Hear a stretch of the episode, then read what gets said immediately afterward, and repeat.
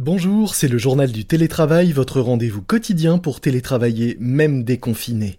Je suis Lomique Guillot, rédacteur en chef du magazine Management, et aujourd'hui nous allons parler surveillance et télétravail. C'est parti. C'est le journal du télétravail.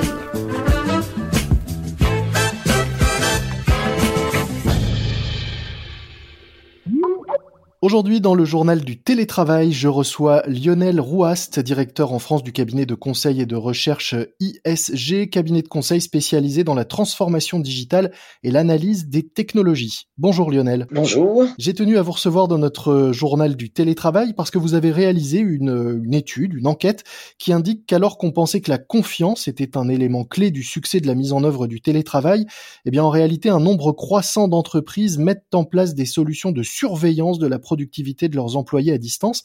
N'est-ce pas contradictoire? C'est tout à fait contradictoire. Alors l'étude qui a été menée par le cabinet ISG, c'est surtout aussi sur les intentions et sur les études de ces solutions de surveillance qui sont conduites par les sociétés. Nous n'avons pas mesuré l'implémentation de ces technologies de surveillance. Elle est en route ce qui a surpris le cabinet ISG parce que dans, dans cette opération-là, il nous semble que le soutien euh, sera plus profitable pour l'entreprise que la surveillance parce que c'est un contexte de stress lié à la pandémie les travailleurs sont soumis à un stress parce que leurs conditions de travail sont compliquées et que leur emploi est potentiellement menacé. Donc c'est vrai que dans ces circonstances, le soutien est fondamental. Alors revenons euh, d'abord à l'étude en elle-même parce que les chiffres sont assez spectaculaires. Vous le disiez, vous le précisiez, effectivement, il ne s'agit pas de, de voir quelles solutions sont installées déjà par les entreprises, mais des intentions d'achat dans la catégorie surveillance à distance. Et ce score d'intention que vous avez étudié est passé de 1 à 53 en 6 semaines, c'est cela C'est énorme, effectivement, et ça a surpris nos études. Ça veut dire qu'une très grande majorité de nos grands clients ont fait la démarche d'investigation sur les solutions de surveillance. Alors en quoi consistent ces solutions de surveillance? Est-ce que vous pouvez nous en dire un petit peu plus sur les technologies utilisées, euh, les outils utilisés par les entreprises pour potentiellement euh, surveiller le travail à distance de leurs employés? Alors en fait, elles ne sont pas nouvelles parce qu'il y a beaucoup de sociétés qui sont déjà en télétravail et qui ont déjà de longue date, mais depuis plusieurs années, implémenté ce type de solution.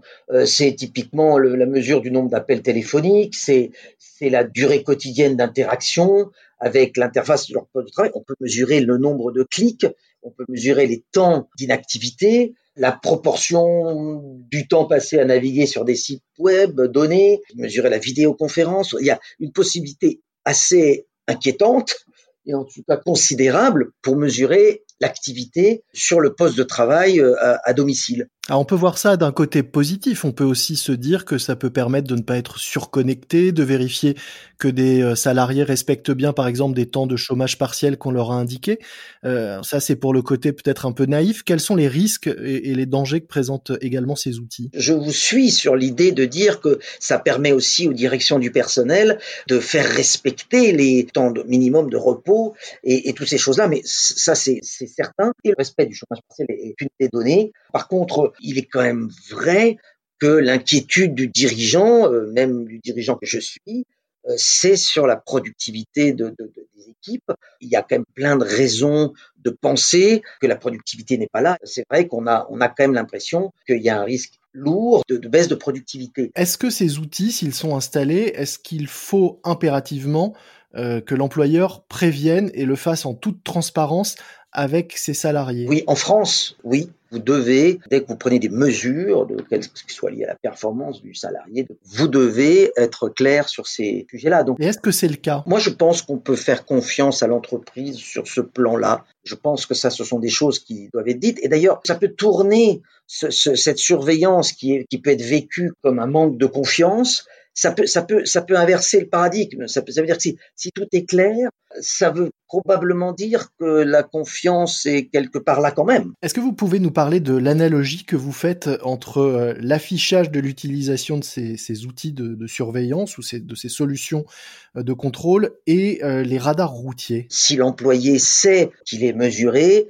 ça va influencer son comportement, ça peut induire du stress additionnel qui est dommageable pour sa productivité. Mais c'est vrai aussi qu'il probablement euh, l'ingéniosité fera que qu'il trouvera des, des, des moyens de, de, de, s'en affranchir ou de contourner. Est-ce que vous ne trouvez pas euh, paradoxal, euh, au vu des résultats de, votre enquête sur les intentions d'équipement des entreprises en outils de, surveillance et de contrôle, qu'alors que les pointeuses ont quasiment toutes disparu des entreprises, du moins dans le secteur tertiaire, on veuille finalement les remettre de façon virtuelle euh, sur les écrans et dans les ordinateurs des, collaborateurs. C'est tout à fait incohérent, c'est tout à fait contradictoire.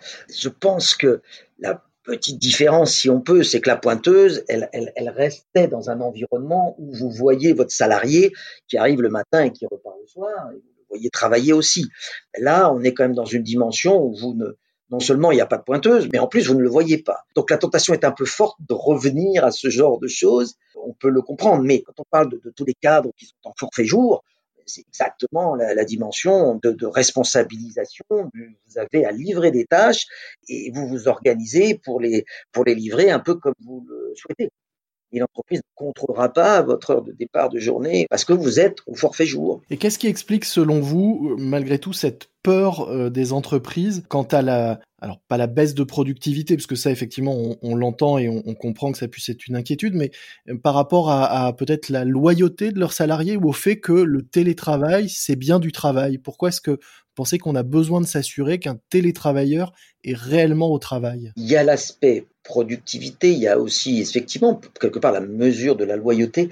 Il y a quand même une inquiétude qui vient du fait que le lien à l'entreprise est un peu perdu. C'est-à-dire que quand vous n'avez pas le contact physique du manager avec son du collègue, le, lien et donc la loyauté quelque part avec l'entreprise est quand même mis, mis à l'épreuve. Selon vous, quelle serait la bonne manière de retisser ce lien au-delà de ces outils de, de surveillance? Je pense que dans une gestion de changement, on peut probablement différencier certains profils probablement sur la base du volontariat, mais, justement être sûr que la personne, l'employé, s'adapte bien à ces conditions de travail, et donc toute confiance peut être donnée, mais je pense que de toute façon, il faut préserver un équilibre euh, entre la, présence au bureau et le télétravail. Avec un bon, un bon équilibre, c'est gagnant-gagnant le lien de l'entreprise est maintenu, la productivité, elle est là, et avec une gestion du changement et une, formation, un training qui va bien, pense que c'est des solutions qui peuvent être gagnant-gagnant, mais qui sont probablement liées à, une typologie d'employés et une typologie d'entreprise aussi. Donc plutôt que du contrôle a posteriori,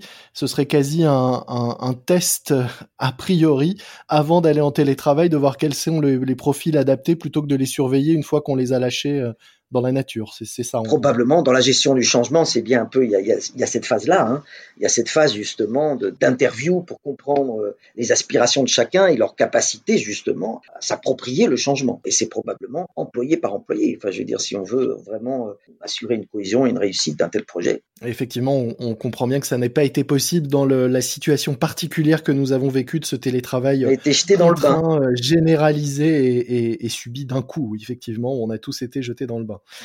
Merci beaucoup euh, Lionel euh, Rouast. Je rappelle que vous êtes directeur euh, en France du cabinet de conseil et de recherche ISG, cabinet spécialisé dans la transformation digitale et l'analyse des technologies, et que vous venez de, publier une enquête sur la surveillance ou en tout cas les intentions d'achat pour la catégorie surveillance à distance des employés auprès des entreprises, une étude dont nous mettrons un lien dans les notes de cet épisode. Merci à vous. Merci beaucoup.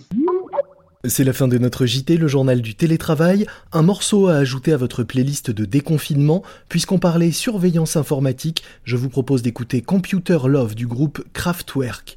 Et puis un podcast que je vous recommande, le Flash Echo de Capital, tous les matins l'essentiel de l'actualité économique en moins de 3 minutes avec les journalistes du site capital.fr, un condensé quotidien d'infos à écouter sur toutes les plateformes de podcast, mais aussi via les assistants vocaux tels qu'Alexa ou Google Home.